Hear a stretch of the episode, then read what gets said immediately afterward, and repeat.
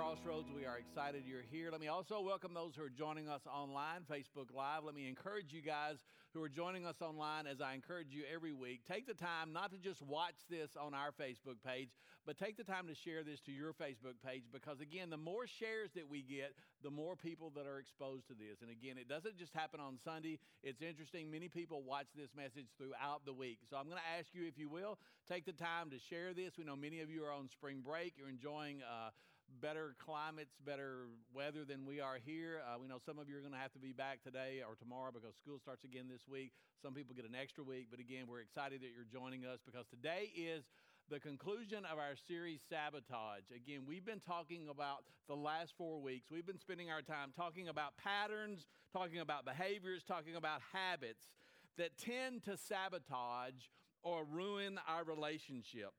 Now, this morning, I want to drop a little bit of truth down uh, here this morning, and it's, it's, it's going to be something that, as we talk about relationships, I don't know that this is something that many of us think about as it relates to relationships. But here's, here's the truth. Here's the nugget. Here's the thing I want to show you this morning. Because again, I don't think many of us think about this when we think about relationships. But this little nugget of truth is this. For every authentic relationship that you have, now, authentic is key there. For every authentic relationship that you have, you have to understand that there's going to be conflict. For every authentic relationship you have, you have, there's going to be conflict. Now, here's the thing knowing that there's going to be conflict, I don't think many of us, and again, I look at this from my perspective, I don't think many of us are equipped or ready to handle conflict. And some of you might say, well, why, why, why is ha- handling conflict or why is conflict such a big deal? Well, it, it, it's such a big deal that I knew I couldn't do a series on relationships without talking about conflict.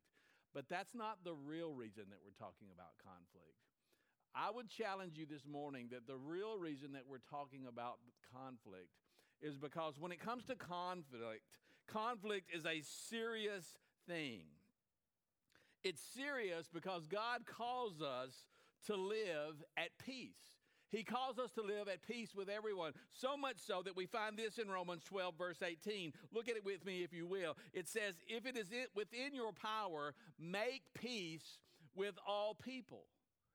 So here's the thing knowing that God has commanded me to live in peace with all people if I can, then one of the things that I knew I had to do was set a goal for you and for me as we talk about the subject of conflict.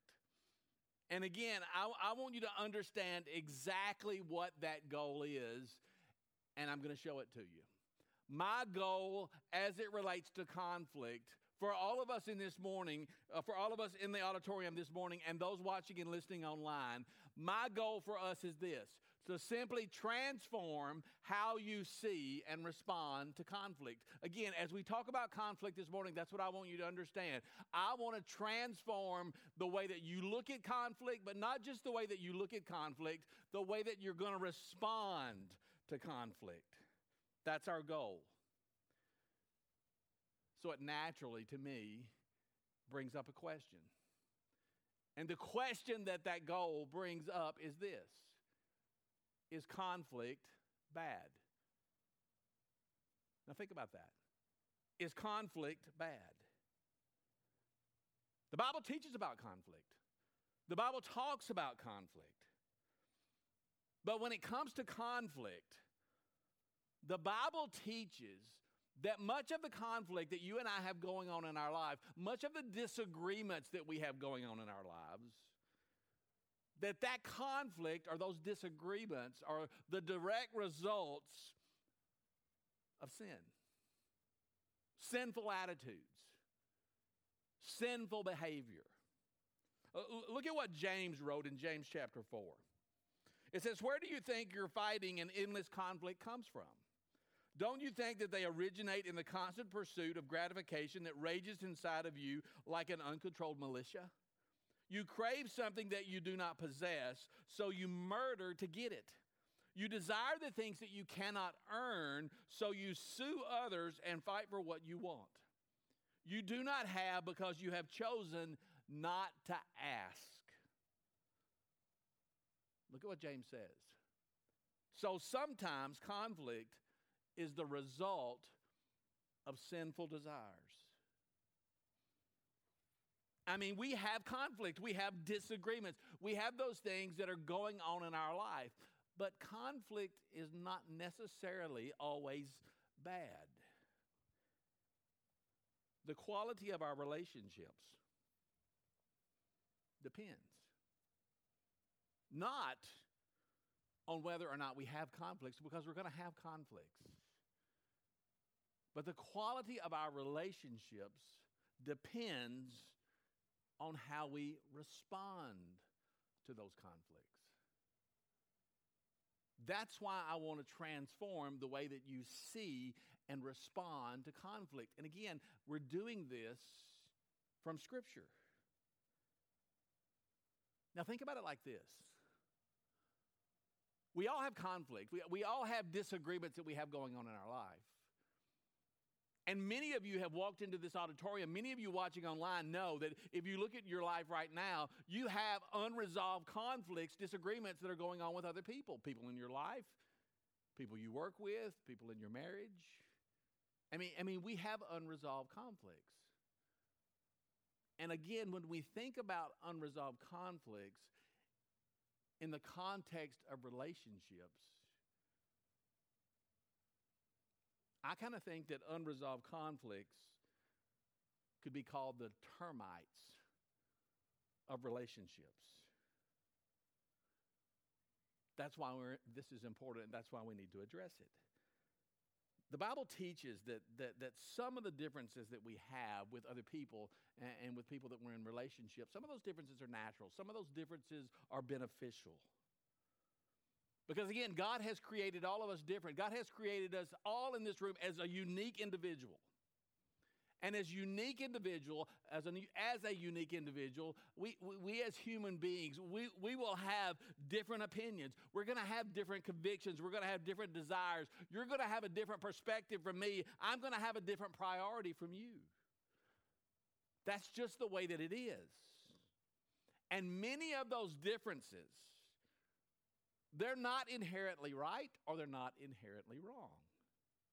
As a matter of fact, 1 Corinthians 12 talks about how these differences are simply the result of God given diversity, God given personal preferences. So, knowing that we're going to approach different things and or diff, things in different ways I, I, think we have to look at conflict in a very unique way. Because again, if we're going to transform the way that we see conflict, then we have to understand that conflict is an opportunity to demonstrate the love and the power of God in our lives. It's not necessarily a bad thing. Again, it is an opportunity to demonstrate the love and power of God in our lives. So, like we've done throughout the first four weeks of this series, and I know we have some visitors here, and, and they probably weren't privy to what we've done unless they've watched online.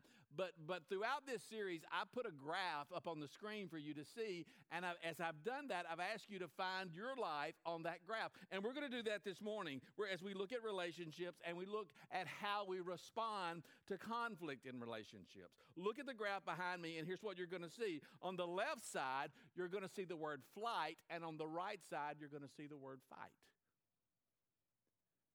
Now, think about conflict in your life and think about those two words, and on that graph, do you gravitate more to the left or do you gravitate, more to the right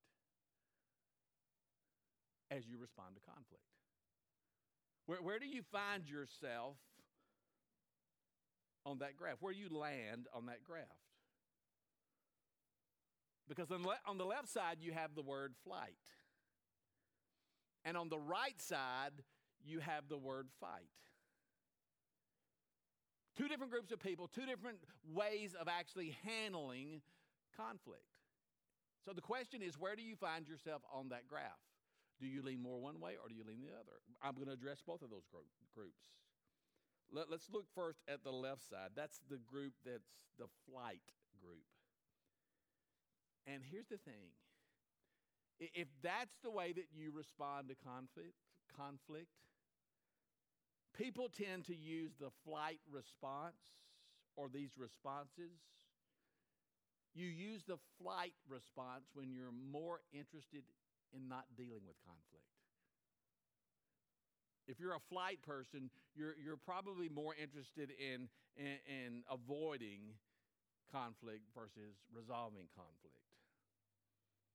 Now, think about that. That's the flight response. You, you, you just want to avoid conflict, you don't want to deal with conflict. And I would tell you this morning that the flight response to conflict is the main conflict that I see prevalent in the church. Because many Christians believe that conflict is wrong. Many followers of Jesus believe that conflict is dangerous. So, if that's the case, thinking that Christians should should always agree or fearing that conflict will inevitably damage relationships. The, the, the flight response people, they're the people who usually do one of two things to escape conflict because, again, they don't want to deal with conflict. But, but the two things those people do is they escape or they deny. They, they either just run from conflict or they're the kind of person that just pretends that conflict doesn't exist. Or, or here's the thing if we cannot deny that the problem exists, we, we simply refuse to do what should be done as it relates to properly resolving the conflict. Now, I want you to think about that. And I want to go to King David in Scripture because King David took that actual approach, the flight approach, when his son, and he heard his son had, had, had raped his half sister. David took the flight approach. And again, one of the things that we can see if we were to go to that story is that response, the flight response to that conflict, ultimately led to disaster. So, again, if you're a flight person, you can think about it like this. Here's the thing that I think is really key. We need to understand that at the root of any conflict, in the mind of the flight person, and really in the mind of all of us, but at the root of any conflict, uh, avoidance is really our unwillingness. We just, we just say, you know what? I'm not going to deal with conflict because I don't want to deal with pain. I'm unwilling to deal with the pain that's going to be present when I'm confronted with the conflict. And many people who won't deal with conflict and they find themselves on the flight side of that graph, their basic response is, is, is really something like, Well, I just don't want to hurt somebody. I don't want to hurt the other person. When in fact, you are actually the person that you don't want to have to deal with what you're going to feel if the other person in the conflict gets upset. So, if we really take the time to think about it, there's something that I can see because, again, this flight response is very prevalent in the church. It's very prevalent with many Christians. And knowing that, many Christians don't want to deal with conflict it helps me to see that most Christians are intent on peace faking, not peacemaking. Because again, this approach to conflict is very prevalent in the church. And it makes me see that most people in the church are more concerned about the appearance of peace than the actual reality of peace. But here's the thing if you find yourself on the flight side of that graph, on the left side, the more you avoid conflict, then you have to understand that the bigger your pile of resentment is going to be. If you don't deal with, with, with, with conflict, then you have to understand that your pile of resentment is going to get bigger and bigger and bigger. Because here's the thing if every time you enter into conflict, if every time you encounter conflict, if every time you avoid it, you shut down, you sleep on it, you never come back to it, or if you just take the conflict and you just sweep it under the carpet, your pile of resentment is going to build until one day that dam of resentment is going to break and it's going to explode. Now, that's just one side of that graph. That's the left side. Now, now, now let's take the time to look at the right side, which that response was what I call the fight response. Because again, you're going to respond to, to conflict in your life one of those two ways. You may be more one way than the other, but you're going to be a, a flight person or you're going to be a fight person. And for the fight person, those responses are used by people who are oftentimes interested in winning more than they are resolving. I mean, the fight attitude as it relates to conflict is seen in people who actually view the conflict that they have with other people in relationships.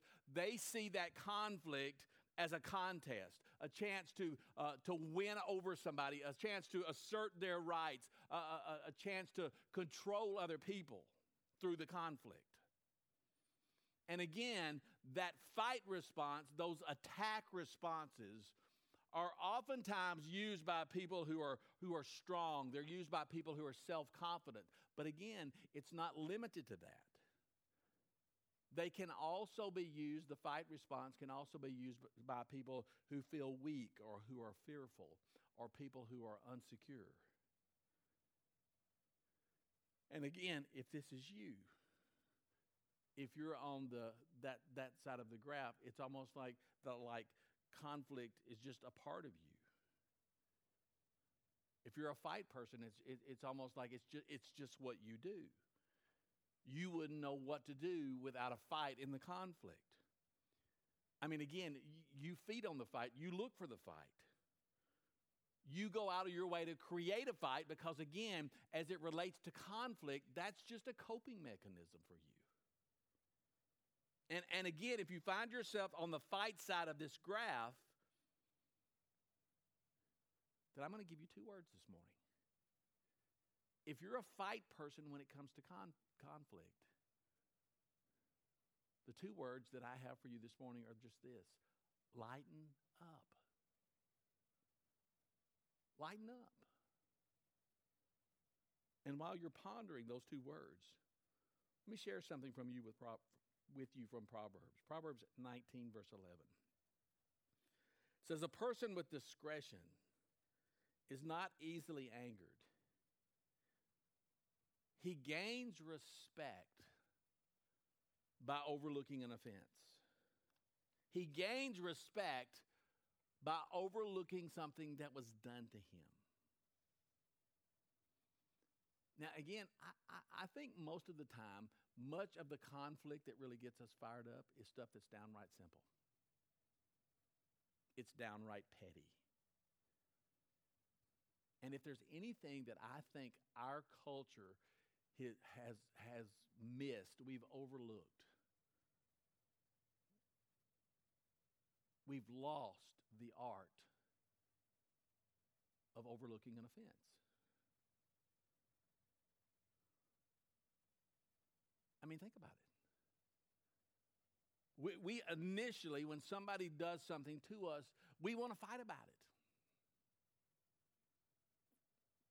Let me think about I don't know if any of you saw the Tennessee Florida game on Friday. You may have seen it on highlights, but for those that don't know and those that don't care about sports, I mean, I'm a March Madness person, that's about it. But I was actually at home watching the Tennessee Florida game on Friday, and uh, Tennessee player and a Florida player going for the rebound. I mean, it was just it was it was brutal to watch. I mean, initially you didn't really see what happened, but initially what happened is this this this Tennessee player falls lifelessly to the court, to the ground. the Florida player runs around, uh, runs away, and, and again, you, you really couldn't tell what happened. I mean, you could tell they were battling for the ball, battling for the rebound, uh, and, and again, two players were very close, and they were, they were, you know, going after it and doing what you do in basketball this time of year. But, but then as they started to replay, I mean, you see this guy on the ground, and, and I mean, he's there lifeless. I mean, he's, I mean, he fell, I mean, he went down quick. And of course, then they start doing the replay. And the Florida player with one elbow got him on one side of his head. And you could see it was intentional. And then with the other elbow, he got him on the other side of his head.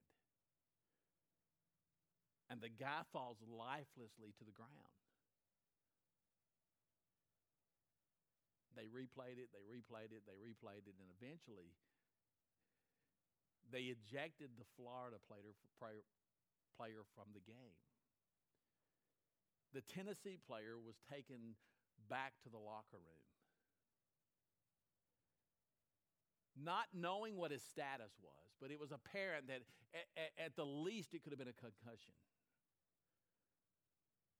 we don't know what's going to happen to him. We, we, don't ha- we don't hear anything much about it. I mean, it was replayed on Sports Center, on CNN. I mean, they, everybody made a big deal about it. And, and, and quite honestly, I mean, it was, it was a bad thing. But yesterday morning, before Tennessee played Alabama, the player who was on the receiving end of the two elbows, spoke with the Florida player who had been in that altercation with him. And he had forgiven him.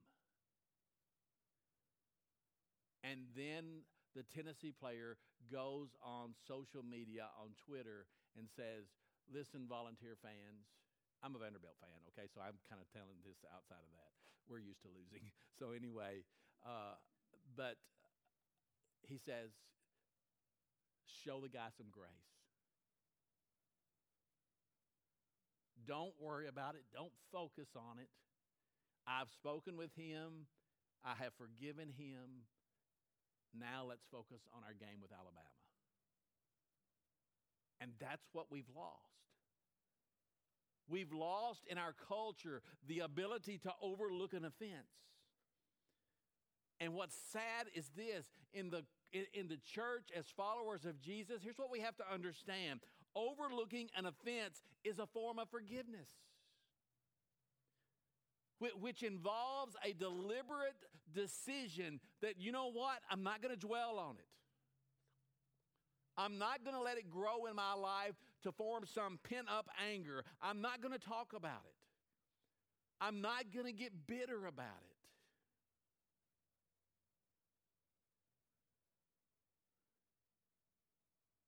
And as we think about this, we, we think about what other people do and how they respond to conflict.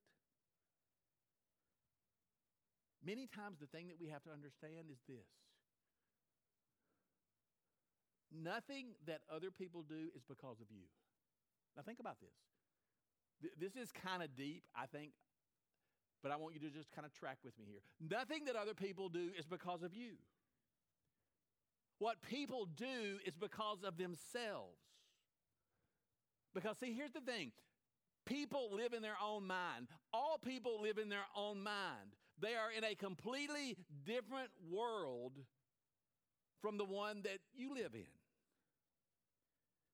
So when we take something personally, we make the assumption that that person who has done something to us knows what's going on in our world. And then we try to impose our world on their world.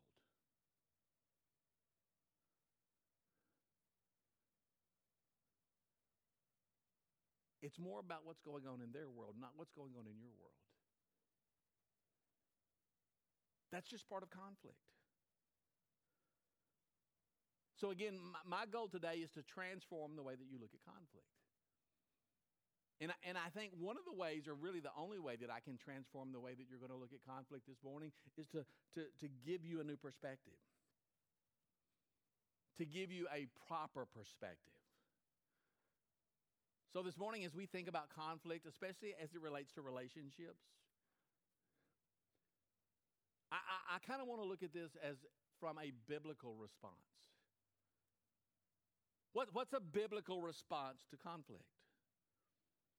And when we're looking at conflict from that perspective, the perspective of a biblical response, then, then the first way that I think that we can respond as followers of Jesus Christ, as believers in the one true God, is anytime we're having to deal with conflict in our life, in our relationships, the very first thing that we need to look at, or the very first thing that we need to do, is every time we enter into conflict, we need to do this. We need to seek to glorify God. Now, I realize that's like oil and water to most of you. But anytime there's conflict in a relationship that you have with other people in the church, outside of the church, in your marriage, in your business, as you enter into that conflict and you have to deal with that conflict, the very first thing that you need to do is to seek to glorify God. Because here's the thing that conflict provides conflict always provides an opportunity to glorify God. That is, it always provides you an opportunity to show who God is, to show what God is like, to show what God is doing. The best way to glorify God in the midst of conflict is to depend and draw attention to His grace. That's what John Fulkerson did yesterday. The best way to glorify God in the midst of conflict is to, pin, to depend on and draw attention to God's grace. That is, the undeserved love, mercy, forgiveness, strength, and wisdom that He gives to us through Jesus Christ. And again, th- this can be done in several ways. Again, we saw that yesterday. But, but the very first way that this can be accomplished is this drop your agenda and just surrender and trust God. That's what the Tennessee player did yesterday. He could have made a big deal out of it. He could have, he could have said all kinds of things, but you know what? He just simply took the opportunity to drop his agenda, to not try to get back at the Florida player, but to drop his agenda and apparently to trust God based on the words that I have read and what I have heard that he said. So, the very first thing that we can do is, is just drop our agenda and surrender and trust God. I mean, think about it. Instead of relying on your own ideas, instead of relying on your own abilities as you respond to people who oppose you, ask God to give you the grace to depend on Him and follow His ways. Even if those ways are completely opposite as it relates to what you're used to doing. Drop your agenda and surrender and trust God. Let me, let me give you a great verse that will help you with this whole idea of surrender. And this is going to be a verse that many of you in the room, many of you listening and watching online, you're going to be very familiar with this. Again, it comes from Proverbs, Proverbs chapter 3. It says, Trust in the Lord with all your heart and lean not on your own understanding. In all your ways, submit to him, and he will make your path straight. Do not be wise in your own eyes, but fear the Lord and shun evil. See, here's the thing I think God loves. I think God loves to display His love in us when we attempt to do things that we could never do on our own. I think God loves to do that. I think that God loves to display His love in us when we attempt things, things that we could never do on our own, such as forgiving somebody who's hurt us.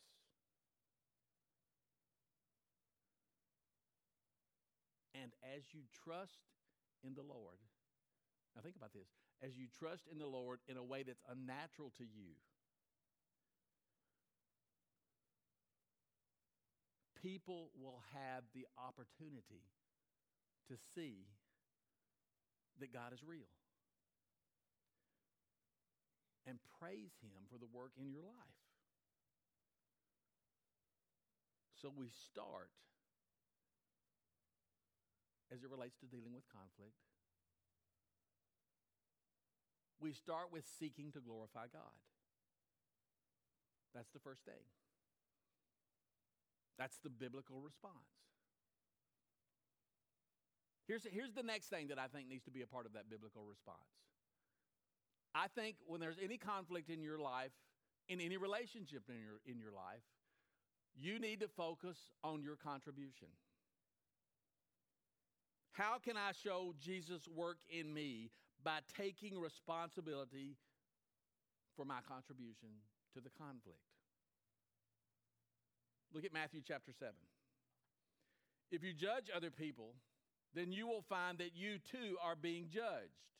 Indeed, you will be judged by the very standards to which you hold other people. Why is it that you see the dust in your brother's or sister's eye, but you can't see what is in your own eye? Don't ignore the wooden plank in your eye while you criticize the speck of sawdust in your brother's eyelashes. That type of criticism and judgment is a sham. Remove the plank from your own eye, and then perhaps you will be able to see clearly how to help your brother flush out his sawdust. Now, here again, the wisdom that is actually found in Matthew chapter 7 is this. You and I, when we're involved in a conflict with somebody else in a relationship, we need to focus on what we contribute to the conflict.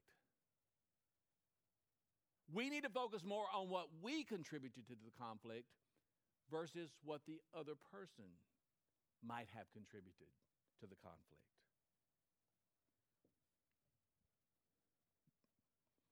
Because there's a temptation here. The temptation that when you and I are involved, uh, you and I are involved in a conflict, is that we often feel that we want to control somebody else by ignoring them or by shaming them in an effort to make them someone who can better serve our purposes. The temptation is to ignore them or to shame them. Again, we want them to be somebody to better serve our purposes. But look at Matthew chapter 5, verse 7. It says, Blessed are the merciful, for they will be shown mercy. Now, think about that. When somebody does me wrong, I want to fix them. I want to fix the situation.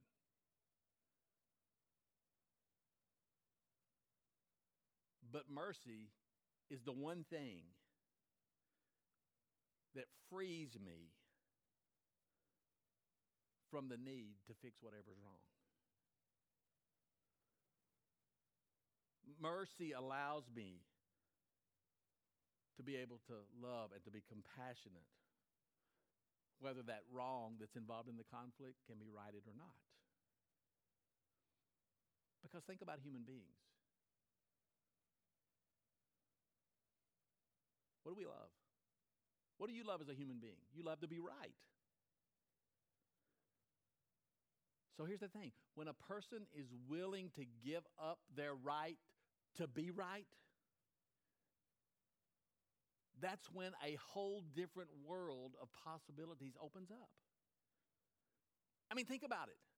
As human beings, we're quick to judge, quick to condemn, quick to throw the penalty flag, quick to call the foul, quick to be offended, but we're slow to ask. We're very slow to ask the question in conflicts that we have going on in our relationships. We're slow to ask, What do I need to do? What do I need to personally own in this conflict? So, when there's conflict, let me give you a great place to start. Listen more, talk less.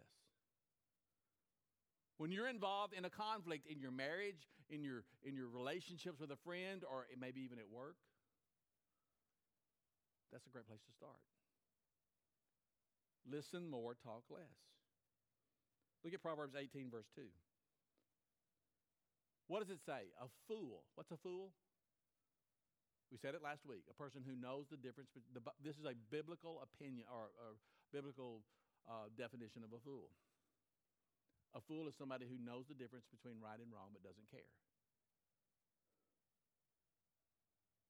But the writer says here in Proverbs 18:2, a fool never delights in true knowledge, but only wants to ex- express what's on his mind.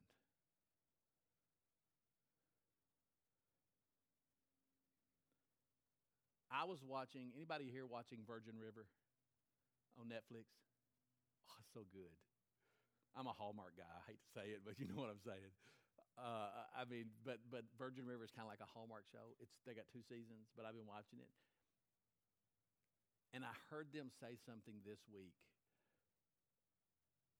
that so brought back something that somebody had told me, and it went something like this: listening is not wanting to talk. That's what listening is. Listening is me not wanting to talk. Think about that. Listening is me not wanting to say anything. And when you think about that, there are few gifts that you can give to a human being that communicate more value than your presence.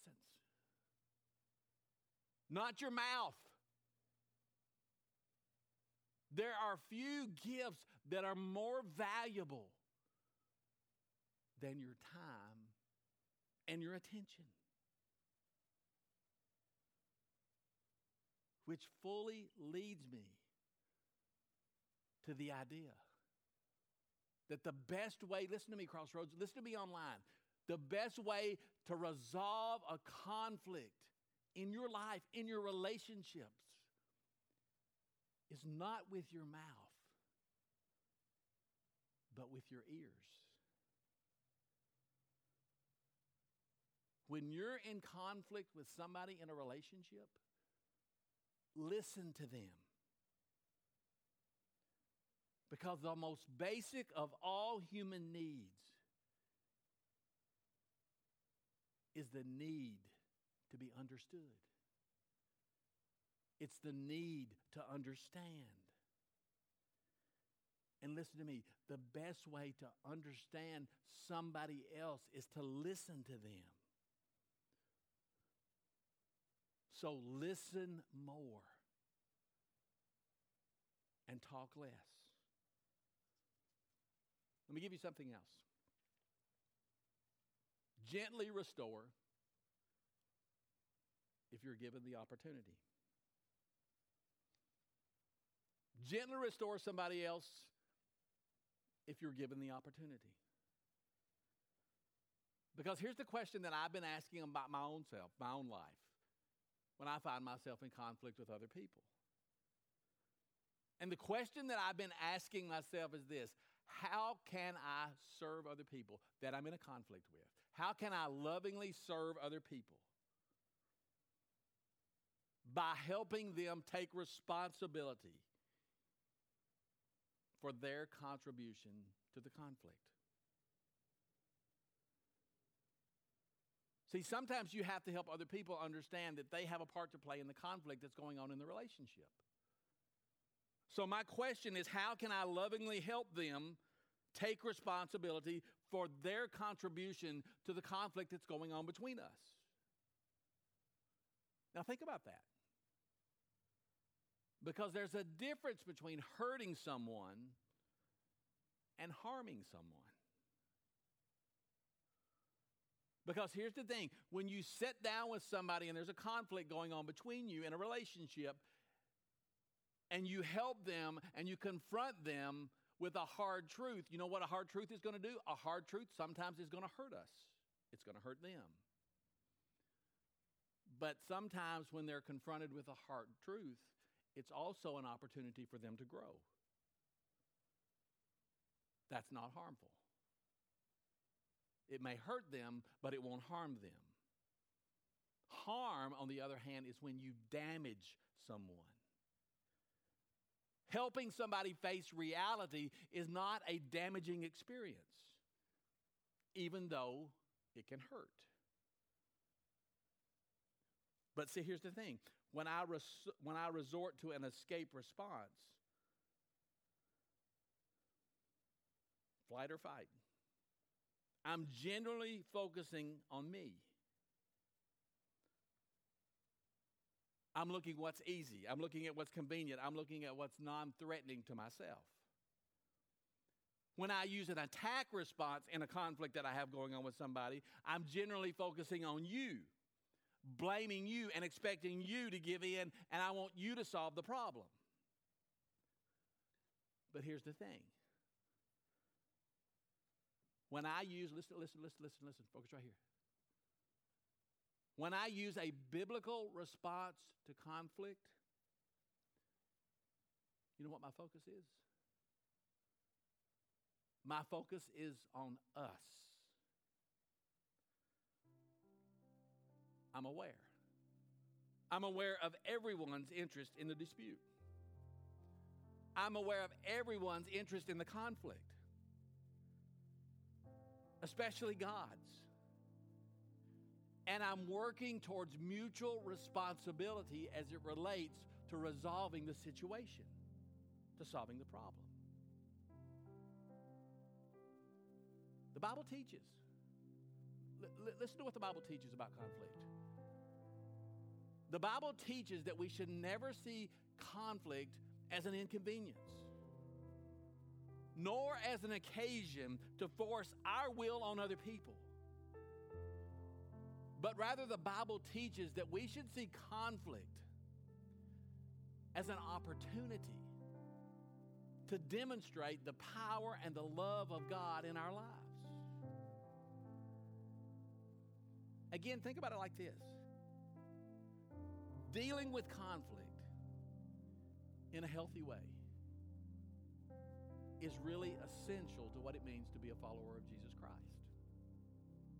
We have to deal with it in a healthy way. Now, listen to me. You show me somebody who has healthy relationships and they know how to work through conflict, and I'll show you somebody who's having a tremendous impact for the cause of Christ in the lives of other people. But the reverse is true also. You show me somebody whose life is full of unresolved conflict. You show me somebody whose life is full of broken relationships. And I'll show you somebody that's having very little impact for the cause of Christ. Mean, again, this principle, listen, is taught repeatedly throughout the New Testament. One of the most emphatic statements on peace and unity in the Bible is found in Jesus' prayer shortly before he was arrested and taken away to be crucified. Look with me with John chapter 17. Look with me at John chapter 17. And these are the words of Jesus. He said, My prayer is not for them alone. I pray also for those who will believe in me through their message that all of them may be one, Father, just as you are in me and I am in you. May they also be in us, so that the world may believe that you have sent me. I have given them the glory that you gave me, that they may be one as we are one. I in them, and you in me, so that they may be brought to complete unity. That's a key word. Then the world will know that you sent me and have loved them even as you have loved me. Now, listen to me this morning. As death was drawing near to Jesus, Jesus took the time and he focused on one concept. Why would he focus on one concept? Because he knew this concept was going to be of paramount importance for all of those who had placed their faith in him and believed he, that he was who he said he was. Let me tell you what Jesus didn't pray. He didn't pray for his followers to be happy. He didn't pray that his followers wouldn't suffer.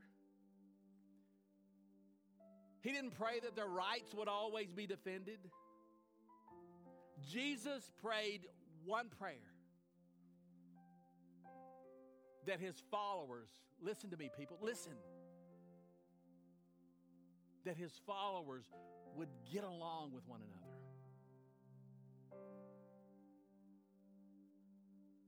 This was so important to him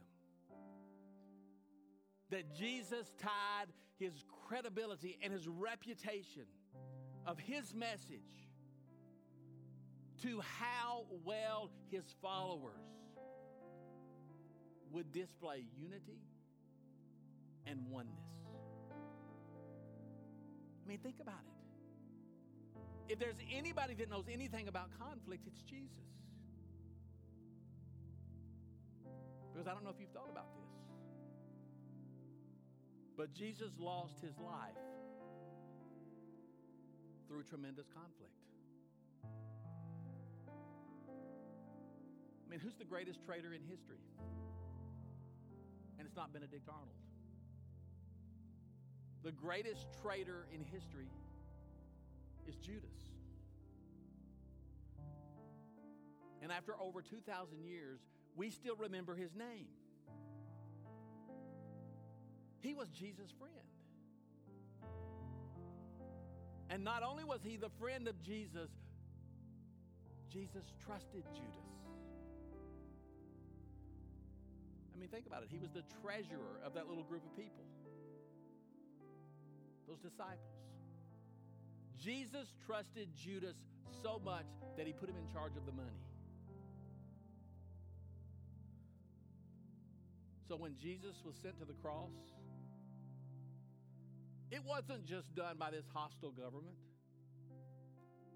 from whom Jesus expected opposition. It wasn't just done by religious leaders that he knew were going to oppose him. It wasn't just done by that fickle mob who went from Hosanna one week to crucify him the next. I mean, think about what sent him to the cross. It was a friend. It was someone that he trusted.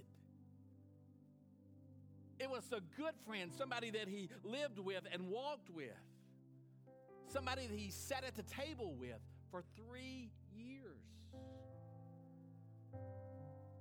But Judas sold the Son of God for 30 pieces of silver. So, if anybody understands all about the storm of betrayal, all about the storm of conflict. It's Jesus. Now think about it. Picture Jesus on the cross. Because there he is when he was on the cross. He's looking down at all of humanity that had betrayed him. His friend Judas, his followers that fled. that crowd of people that turned on him. And the religious leaders that should have embraced him, but they didn't. And what did Jesus say from the cross? Father, forgive them, for they know not what they do. Would you bow your heads and pray with me, please?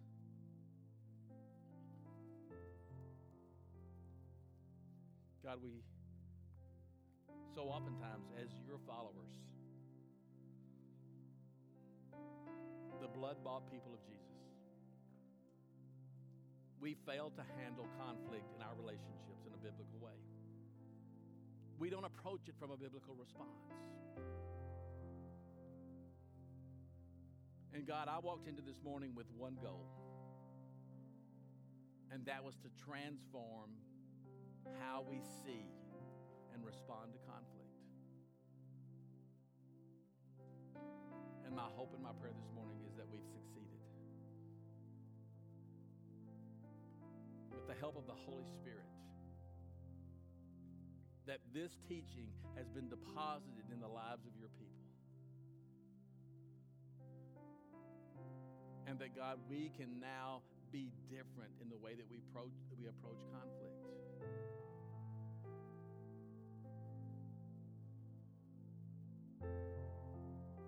Because everything that Jesus had, said, everything that he taught, hangs on this our ability to get along. That's what Jesus prayed. That's what was so important to him. That we simply could get along, even though we're different, that there would be unity. So, God, this morning, we know you're not looking for uniformity, you're looking for unity. Help us to be people of unity that follow your Son, Jesus Christ. That come to you when there's an issue in our life, in a relationship in our life, and we don't know what to do, but that we come to you and we give it to you and ask you to help us handle that conflict in a biblical way from a biblical perspective. That we come to you and give it to you, knowing that by your Holy Spirit, that you will lead us and that you will direct us as we respond to that conflict.